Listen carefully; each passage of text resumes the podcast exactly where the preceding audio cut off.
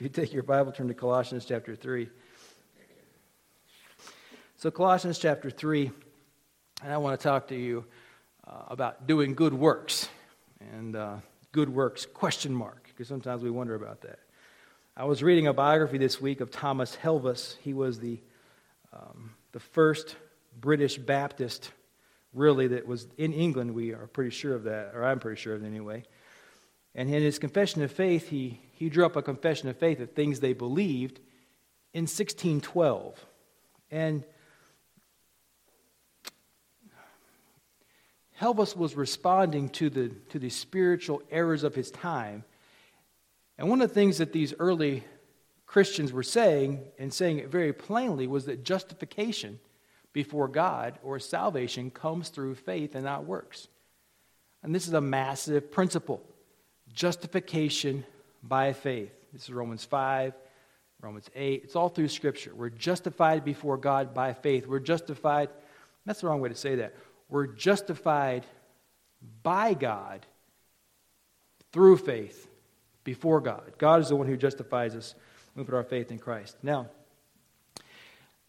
usually, when you preach about justification by faith, I find myself doing this all the time, is that I preach justification by faith so strongly, and I preach free and sovereign grace so strongly that sometimes people may think that Terry does not really preach about sin very often. He doesn't exhort us to live any kind of way at all, other than, you know, enjoying being saved. But today I'm going to preach about sin. so, a little bit. The text is going to help us with that. So, I want to say to you is that the Christian person, if you have been saved, if you do know Christ as your Savior, there is a way that we ought to live. There is a way we ought to live. It's not just that we are saved and on our way to heaven, and that's all we worry about if you're saved and on your way to heaven, there is a change that comes out in our life. We are to live a certain kind of way. Now, if you're not too good at living a Christian life, you can still go to heaven because we don't get to heaven by works or by performance. We get to heaven through faith in Christ. Now, the Apostle Paul, in his letters to the churches, he's always telling the churches, he's exhorting them, exhorting them over and over again to be sure to maintain good works. Be sure to maintain good works. Now, the question that comes into my mind when I read something like, something like that is what does that mean exactly? Good works. Does that mean anytime I see somebody with a flat tire on the side of the road, I should stop and help them? Good work or not? Yes or no? You see your neighbor who is down in his back, his driveway's all full of snow. Shovel it or not? Shovel it. You see, I was, I was at Subway a while back, and there's these two kids, and uh, they were trying to pay for their Subway sandwich with Subway gift cards. Now, I think they might have been stolen gift cards that were empty. And they were, they were saying, "No, this, yeah, I got this gift card supposed to work." And so and I was watching them and I thought, you know what? Valerie's giving me a pretty good allowance this week.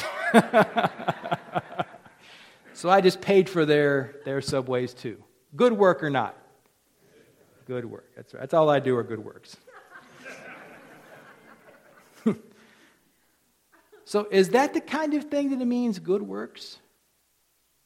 Or is, it, or is there something more practical to it? Because we could find people who are unconverted, who are not Christians, who do those kind of things. What is this good works business? What does this mean?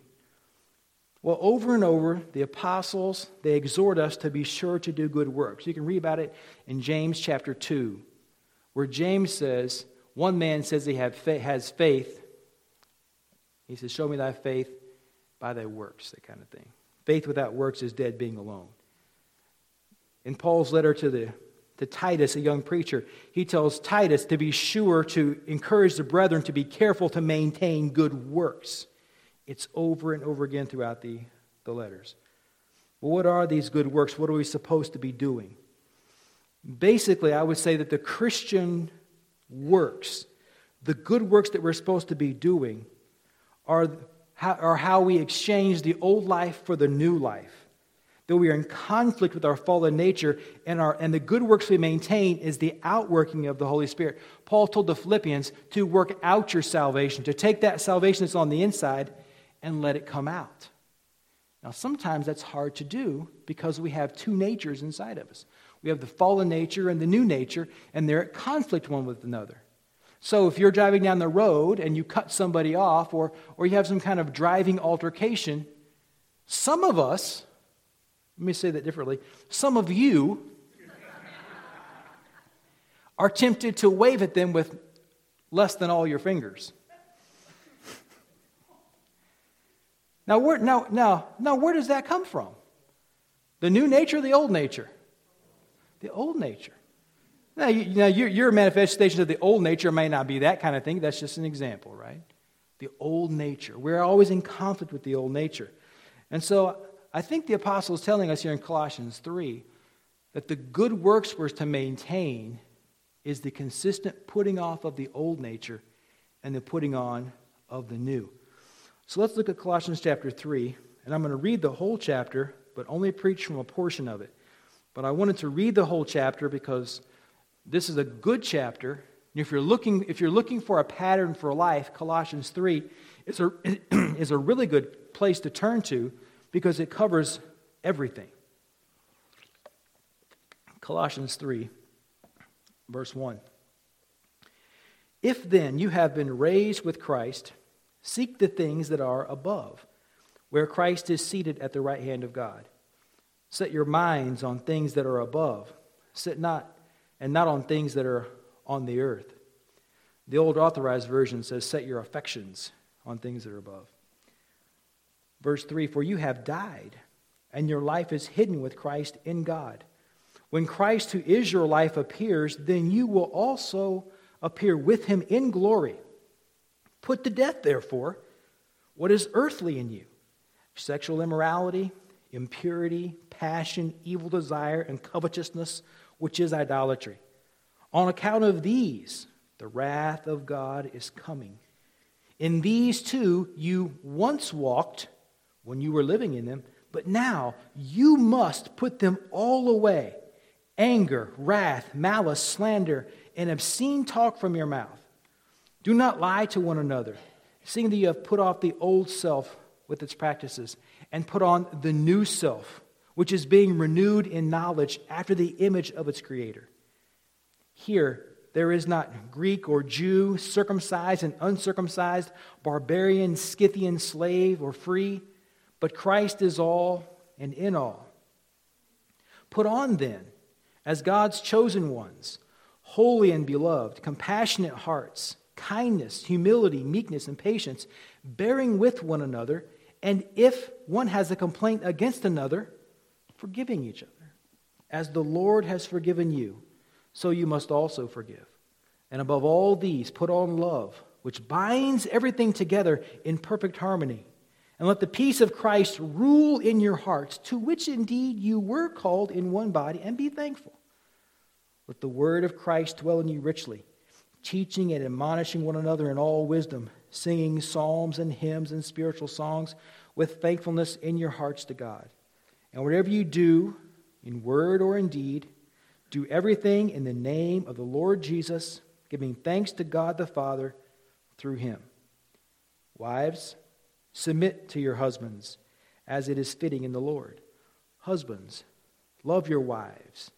Do not be harsh with them. I, I hate verse 19. I'm going to tell you why. Because unbeknownst to me, I say I hate it, I hate it because every time I read it, it smacks me in the eye, is because don't be harsh with your wife. Now, brothers, we, if, you, if you're like me, you have to, you, uh, I talk to people all the time. And I'm very careful the way I talk to everybody in the world except one person. And guess who it is? Yeah, that's right. It's Valerie. If there's anybody I'm harsh with, it's her. You know, and I shouldn't be harsh to her. I should be harsh to you. but don't be harsh. It's, it's, so, it's so tough sometimes, isn't it? Children. Obey your parents in everything, for this pleases the Lord. Well, that's pretty good. Fathers, Do not provoke your children, lest they become discouraged. Again, this is one of those things provoking your kids. How do you provoke your kids? Well, you can be unpleasable, you can be unreasonable, you can have different standards for them and you. when I cut the grass, if I miss something, when Matt cuts the grass, Mitchell cuts the grass, get out there and get it. You, know? you, can, you can be that kind of way. Don't provoke your children lest they become discouraged. Bond servants, I would, for us, this would be like working when you work. Obey in everything those who are your earthly masters not by the way of eye service, just when they're watching as people pleasers, but with sincerity of heart, fearing the Lord. Whatever you do, work heartily, as for the Lord and not for men, knowing that from the Lord you will receive the inheritance as your reward. You are serving the Lord Christ. For the wrongdoer will be paid back for the wrong he has done, and there is no partiality. Masters, treat your bondservants justly and fairly knowing that you also have a master in heaven. See, this, this chapter 3 is pretty comprehensive about, what it, about every phase of our life. And you'll notice that some of the phases in life that you have are going to change. I haven't always been a father. I haven't always been a husband. So when I was a kid and read these passages like this, I was like, hey, then this doesn't apply to me, but now it does apply to me. But some portions of this apply to me all the way through. So I'm not preaching from 18 to 25 just 1 to 17. Now let's make a prayer together, and then we'll, uh, we'll walk through this. Father, I pray you would help me to say these things just the right way. And I, I, I do, pro- I do ask for the promised help of the Holy Spirit in these moments, I pray. I pray that these words of your holy scripture would be like little healing darts that would fly into the hearts of those who hear these words, and that they would feel their spiritual life be, you know, kind of boosted up. And I pray these things in Jesus' precious name. Amen. Notice in verses 1 to 4, we have the mindset that we need. If, verse 3, chapter 3, verse 1, if then you have been raised with Christ. So it's if you have been saved, if you are a Christian. There's three key words here if, seek, and set if you have been raised with Christ, if you have been have you had the new birth, if you've been born again, if you are one of Christ's children, one of God's children, if that's what you are, then seek the things that are above, where Christ is. You have to you have to change your direction, change your aim, change your objective. Now, most of our life, we are so focused on the here and the now. I mean, last week was just the most delicious week of this year, right? warm, sunny, beautiful out there. And this week is going to be the worst year, the worst week of the year, because that last week is not going to be repeated. But it's so easy to get focused on the things of this world. Our affections and hearts and minds can be so consumed with the here and the now. But Jesus says, if you are one of my people, seek the things that are above where Christ is. Live up, aim up with your life, and not down. Set. Verse 2 Set your mind on things that are above. Set your mind. Have you ever thought to yourself, you have a problem and you need to think about it? And so you sit down and you think about that problem. I need to think about this.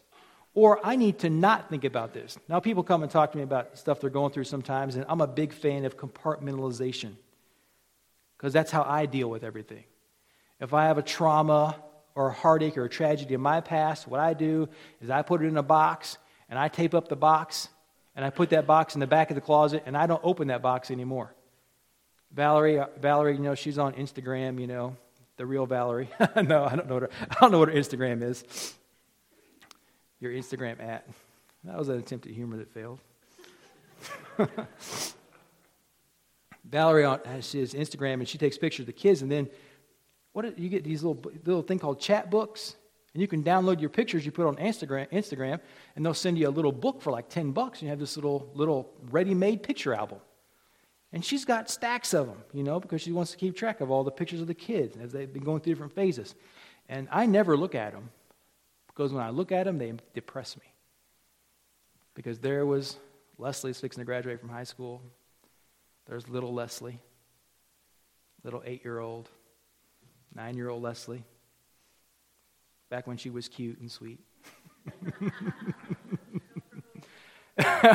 Don't provoke them. Thank you. There's a door. I look back and I get kind of depressed. I get kind of sad because I, I, get kind of, you know, melancholy. I start thinking about the past and, you know, thinking about how things were and how they're not going to be that way in the future. And um, so what I do to avoid all that kind of discomfort is I put stuff in boxes, and I don't and I don't open them. I don't look at picture albums. If you got pictures on Facebook, I'm not looking back through them to see how you used to be. I mean, I take you as you are. So you have to put your mind in a right spot. You have to think. Set your mind on things above. Set your mind on the heavenly realm. We can, get, we can become very discouraged in, with this earthly world that we live in when we see the way society and culture is just declining more and more. It, it can really get to you. So you have to set your affections on things above. Set your mind there. And we should do this, he says, because you have been united with Christ. You have died, and your life is hidden with Christ in God. Our citizenship is not here in this world, it's in the heavenly realm. That is our home. We have that old song, we don't sing it here but we sing it down south. This world is not my home. I'm just a passing through. My treasures are laid up somewhere beyond the blue. The angels beckon me through heaven's open door. Oh, I can't feel at home in this world anymore. We want to go to that heavenly realm. That's our true home. That's our true place. That's where we belong. That's why we feel dissatisfied and disconnected with this world sometimes, is because that's our true home. Now, those of you who are not Christians probably think that just sounds like cuckoo wacko talk.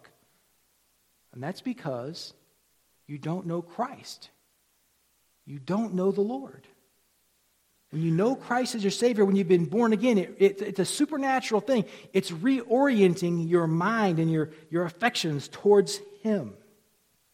Towards Him. Now, why does He say this to us? He says, Set your minds on things that are above, because you've died with Him and your life is hidden with Christ in God. And when Christ, who is your life, appears, you will also appear with him in glory. So when Christ is coming, he'll be glorified in his people. We'll share in that glory. You may not be in a glorious phase of life now, you may be in a, a very distasteful phase of life. But that glory is going to be yours when Christ comes. So set your affections there. Your affections there. Now, notice the intentionality of this. It's something that you have to do, you have to undertake. Even though we've been born again, even though we have Christ as our Savior and the Holy Spirit dwelling within us, even though we have been born again, we have to keep on realigning ourselves. We have to keep on setting our minds and our hearts above. Now, when I was a teenager, I went to youth camp every summer. Anybody ever go to youth camp in the summertime? Go to teen camp? How many of you liked it? Did you like it? Yeah, I didn't like it.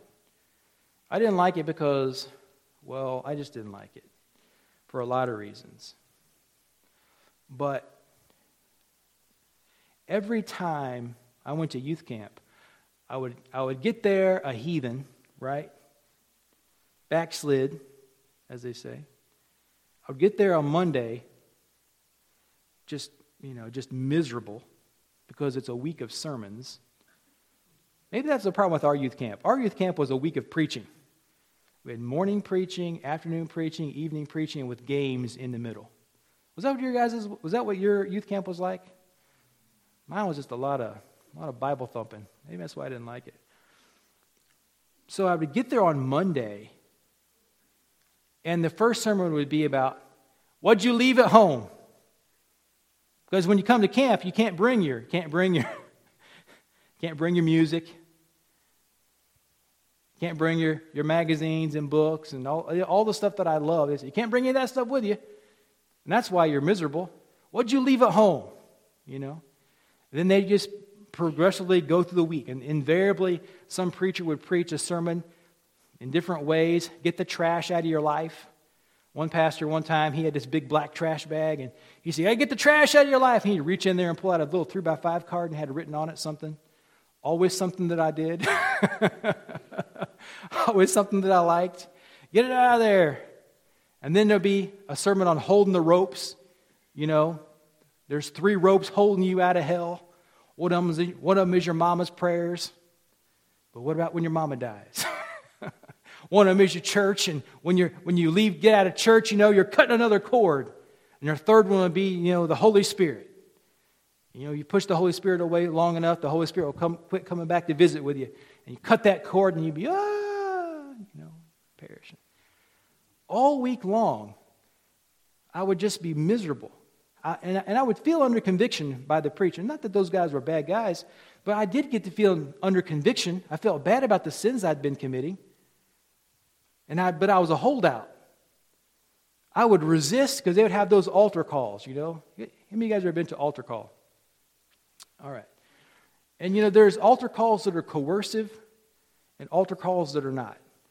And I can remember sitting there as a kid, and the pastor would say, Heads bowed, eyes closed.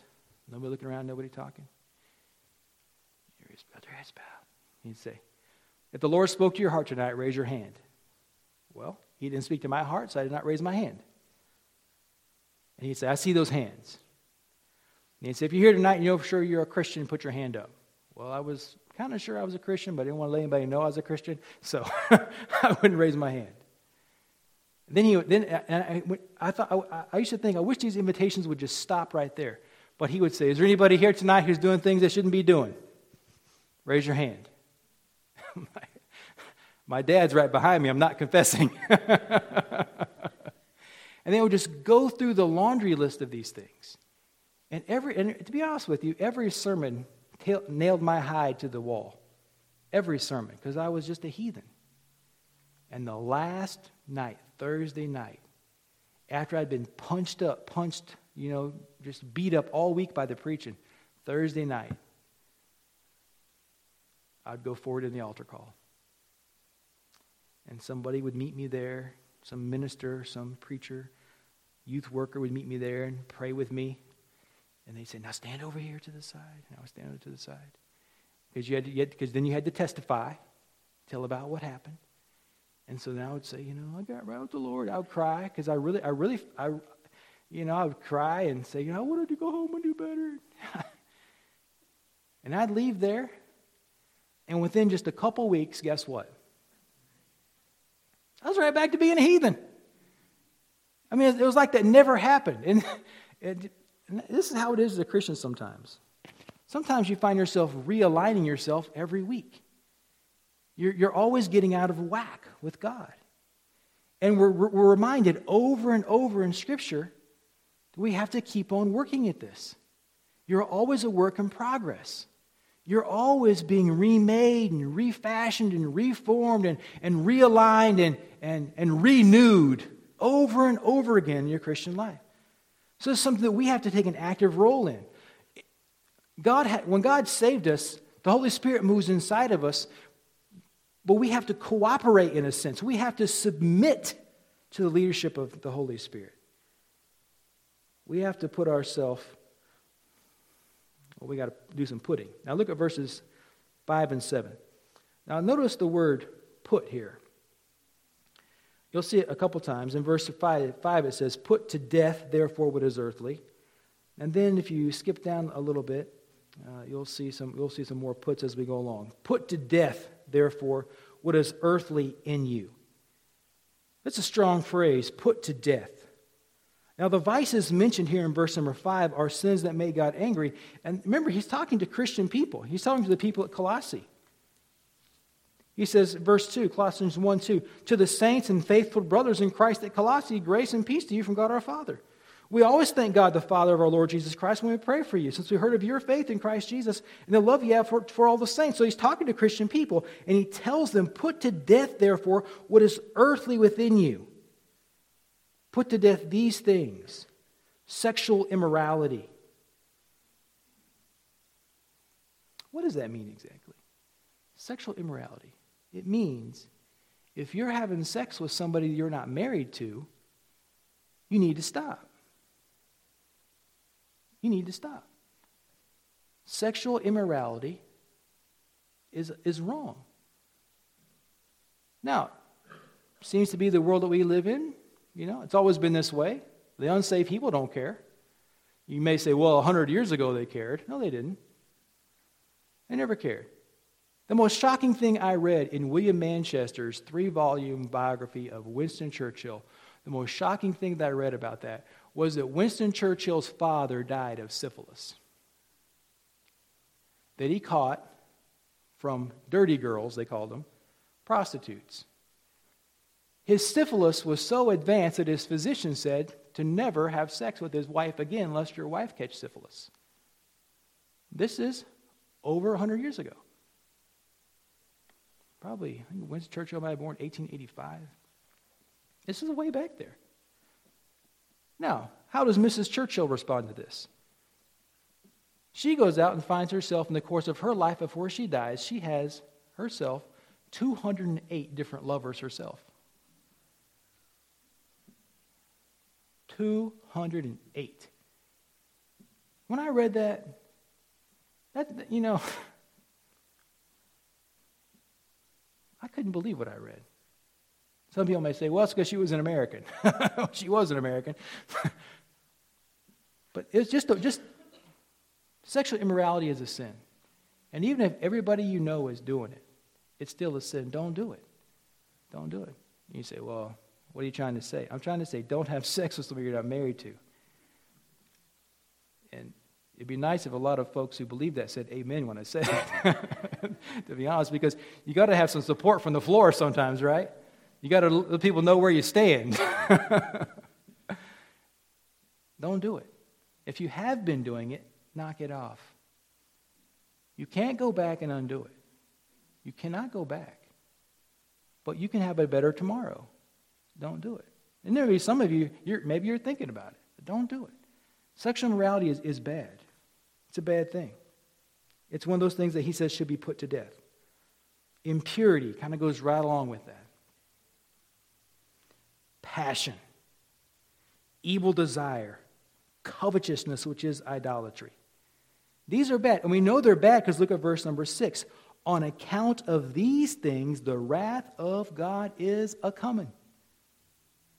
These things in verse number five are the sins that are going to cause the wrath of God to come. So these are very bad. It's interesting here that he says it is put to death. Now he's going to tell us to put on and put off as you go through, but this he says put to death. Kill these things. Kill these things. In these, verse 7, you once walked when you were living in them, but now you must put them all away. Now he's going to expand. Put away anger. Anger. Anger is such a crazy thing, isn't it?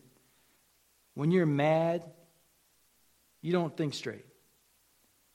When I was a little kid, I'd pick on my brother. If I got my brother mad, he, he would just go, whoa. And I'd just go, bam, bam, boom, boom. Because he would get mad, he couldn't think straight, he's just flailing. And you know how it is when you get mad, you don't think right. You do things you would normally do, you say things you would normally say. You, when you get mad. When I was a kid, my dad would get mad. I confess my dad's sins for a change. When I was a, a kid, my dad would be working on something in the garage and he would say, Go in the house. And when he said go in the house, that meant that something in the garage was about to die.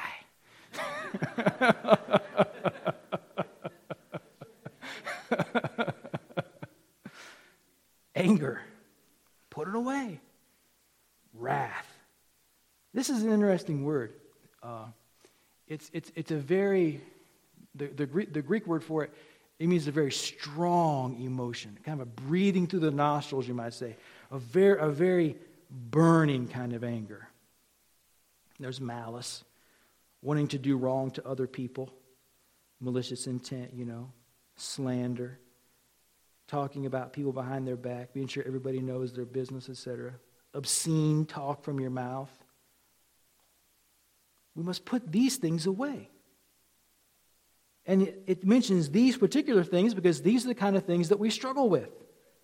Christians struggle with these things. You should not be surprised when you hear Christians doing these kind of things because Christians are sinners, but Christians, we should be trying to not do these things. Put them away. Don't lie to one another. Because you have put off the old self with its practices. You're, you're putting off and putting on. We've put off the old life, now put on the new self. Look at verse 10 and have put on the new self, which is being renewed in knowledge after the image of its creator. This renewal of knowledge is kind of what we're doing here. I'm informing you. And what I'm telling you probably is nothing you haven't heard before, but I'm renewing your knowledge of it. I'm letting you know it's still there in the scripture, coming back to it. These are things to put to death, things to put away put away. Now, what do you do when you're done using something? What do you do? You put it away. You put it away. In my backyard, you know, I put the, I put the snowblower in the shed last week. So, what's about to happen this week? I take full blame. Because when I parked it in the shed, I thought, as soon as I park this in this shed, the snow is going to come back. And guess what it did? Here it comes. But when I'm done with it, I put it away. I was tempted to put away my winter coat. Actually, I did put away my winter coat. I hung it in the closet. Now, I store my winter coat on the back of the dining room table chairs. That's where I store my coat. And I see a few ladies grimacing. Valerie has tried in vain to get me to put it in the right spot. But you know what? she will not, she's not the boss of me.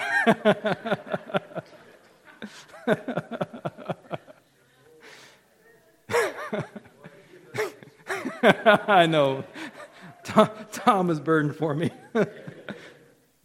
I'm to, can I ride home with you? so when we're done with things, we put them away. And this is what the apostle says put these things away. Just put them away. You see, just put away, it's easier said than done, but this is the thing. We're, we're done with this kind of stuff. We should all be done with it. We don't need this stuff anymore. We don't need to behave these ways. We should put them away and follow the new self. Now, in verses 12 to 17, the apostle says, here's what you should put on. Now, the, the Greek idea here seems to be of sinking into or putting it on or clothing oneself self in these things. Putting these on. Put on then as God's chosen ones. Now, this is interesting. If you are chosen for a special task by someone, what do you want to do? What's your objective then? If your boss comes to you and says, I have a special project for you, What's your mindset after you hear that? Is it indifference? Or do you take it to heart? Do you feel really good about it? Which is it? I got a job for you to do. Put on as God's chosen ones. Because everybody who has put their faith in Christ is elect of God, is beloved by God, is kept by God, and here the apostle uses this turn of phrase in an interesting way as the chosen ones, as those who've been chosen to serve God in this special way. Live this way. Take it to heart. Put it on. Put it on. Put on what? Holy and beloved. As God's chosen ones, holy and beloved, compassionate hearts kindness, humility, meekness, and patience, bearing with one another. And if one has a complaint against another, forgiving each other. As the Lord has forgiven you, so you must also forgive. This is what we're supposed to be putting on. These are the accoutrements of Christianity. These are what we should be applying ourselves to and living out before the world. This is the kind of people we are. One of the most convicting passages of Scripture in the Gospel of John about the Christian church is this By this shall all men know that you are, you are my disciples, in that you have love one for another. This should be the, the overarching testimony of a Christian church that they love one another. They love one another. Now, I love Valerie, and Valerie loves me, right? now, does Valerie like every single thing about me? I said, Tell the truth, dear. Of course she doesn't. I put my chair on the back, I put my coat on the back of chairs. And our, our bed has post. We have a, our bed has post. Y'all know what's coming, don't you? My pajamas go right there.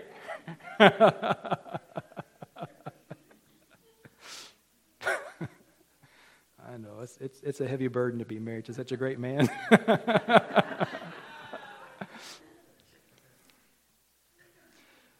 but even, even though we don't, I don't like, and do I like everything about Valerie? Yes.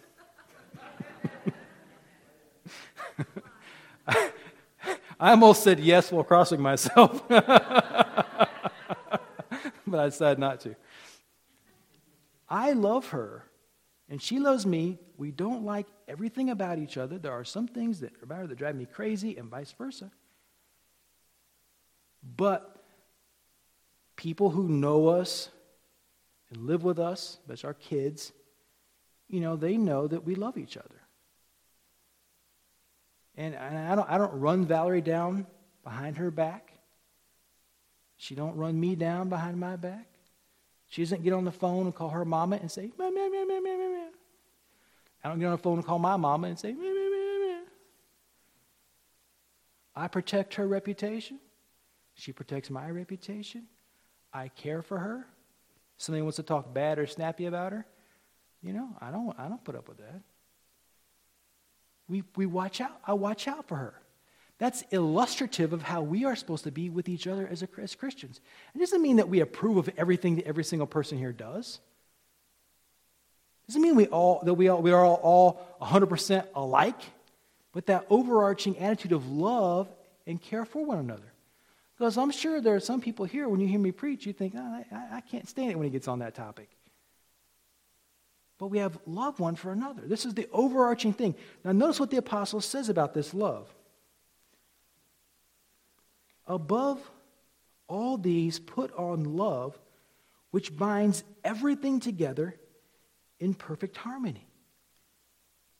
Put on love for one another. If you, if, you, if you really need to know what love is, let's just turn to 1 Corinthians 13 and be sure we're acquainted with, with the definition of love. This is what the apostle says. This is 1 Corinthians 13, verse 4. Love is patient and kind. Love does not envy or boast. It is not arrogant or rude. It does not insist on its own way. It's, it is not irritable or resentful. It does not rejoice in wrongdoing, but rejoices with the truth. Love bears all things, believes all things, hopes all things, endures all things. This is the kind of love we're talking about. Not the kind of love that's based on merit and performance. Put on then this love.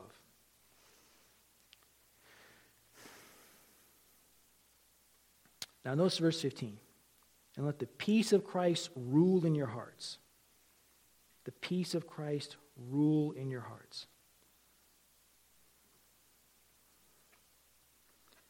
To which indeed you were called in one body peace. How do you let the peace of Christ rule in your heart? How do you, how do you let it how do you let it work? When it uses the word rule here, rule in your hearts, it is the idea of, of governing you. Don't be a source of schism. Be a peaceful person. Don't be given to fits of disturbing the peace. Let peace govern you.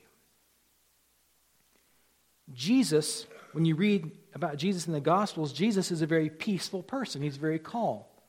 You don't see Jesus as an incendiary person. Let peace be what you are. Be peaceful. Let me say it a different way. Be a little chill. Don't be wound up all the time about everything. You know, we, we, we, we live in a, in a world where these social agitators are everywhere. If you watch the news, you're going to be agitated. If you and I don't watch the news, but if you watch the news, you're going to be agitated. They like to stir people up, no matter what news outlet it is. They, the controversy sells papers, you know. Now, I put in my notes here, I actually wrote this down to quote Taylor Swift right here. You guys know Taylor Swift is?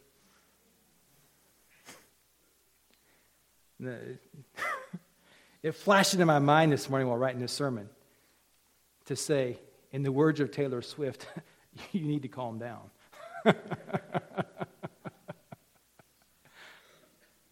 he gets so enraged about things. Let the peace of Christ rule in your hearts. To indeed which you are called in one body, peace rule in our hearts. Now, 16 and 17, and we'll be done. Let the word of Christ dwell in you richly. Let the word of God make you better. Let the word of Christ, let the gospel of Christ, let it teach you. Let, let it admonish you. I wonder how we're, we're almost a quarter of the way, I guess a third of the way through the year. And I wonder how much time you spent in this year with God's Word, with the Bible. I mean, everybody's got a Bible. You get on your phone. How much Bible reading have you done this year? You got plenty of time to read. I know you do. Because you got Facebook, you got televisions. We all have a lot of time. You got to wait in line for stuff. We all have time. I got Bibles everywhere. I got, I got, I got them in the dash of my truck. I got them in my little, in my little, uh, little hidey hole place. I got two New Testaments down there. I got the Bible on my phone. I got the Bible everywhere. It's easy to have God's word around. How much Bible reading have you done? I put down here something else to say. It's kind of snappy. You guys want to hear it? Don't let the Bible be like Florida, a place you visit once or twice a year.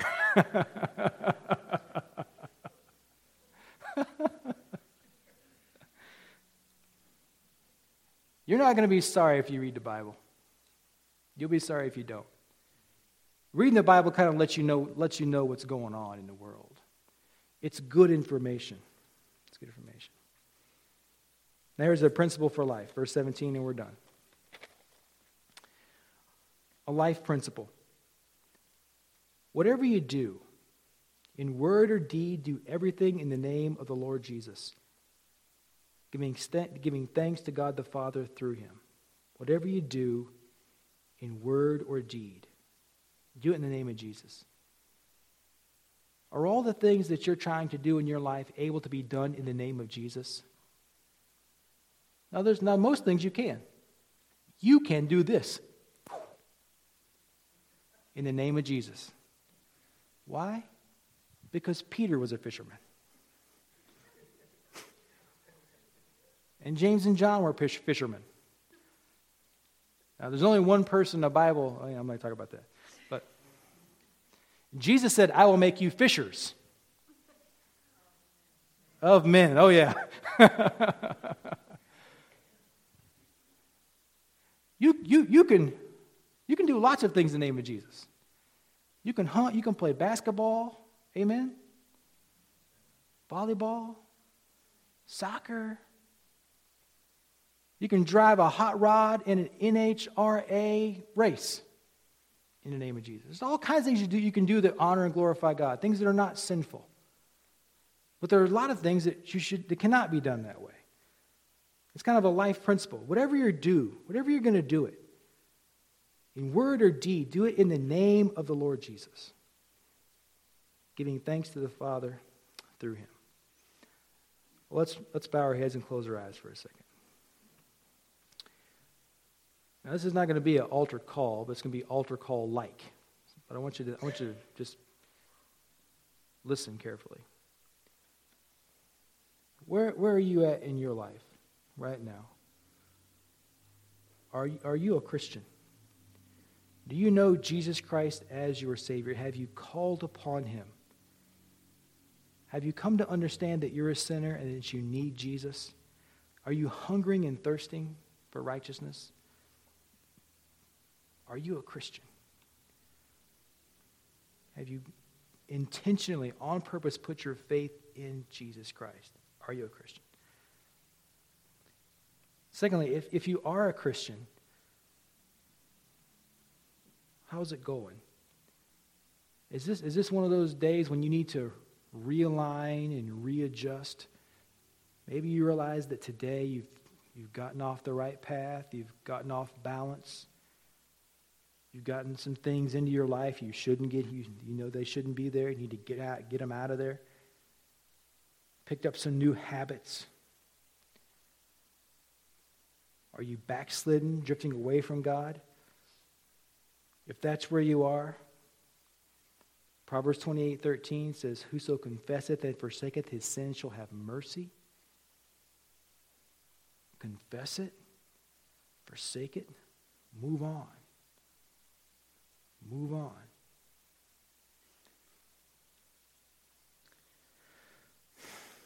Are you, are you dealing with stuff from your past? You're worried that these things are, they define you forever? Well, my friends, if you put your faith and trust in Christ, you, you, your identity is in Christ. What's past is gone. You're going forward. Now, after, after we have the benediction in, in a minute, if you need somebody to pray with you, I'll be here at the front. I'll come. I'll pray with you about anything you need. You want to pray about. You have questions about becoming a Christian. Maybe you don't want to talk about it today. Take one of those connect cards. Write your name on there. Ask, ask for, for me to call you. I'll call you and talk to you. Whatever, whatever it is. You need somebody just to pray with you, we'll pray with you. Now let's pray together. Father, I thank you for your word and. I thank you for Jesus Christ who has come to be the Savior of all who will call upon him. I pray, Father, that you would help me to live up to this sermon, to be, to be the kind of Christian man that this passage describes. Help me to put to death. Help me to put on. And Lord, let me, help me to let the peace of Christ rule in my heart and to let your word change my, change my mind. I pray these things in Jesus' holy and precious name. Amen.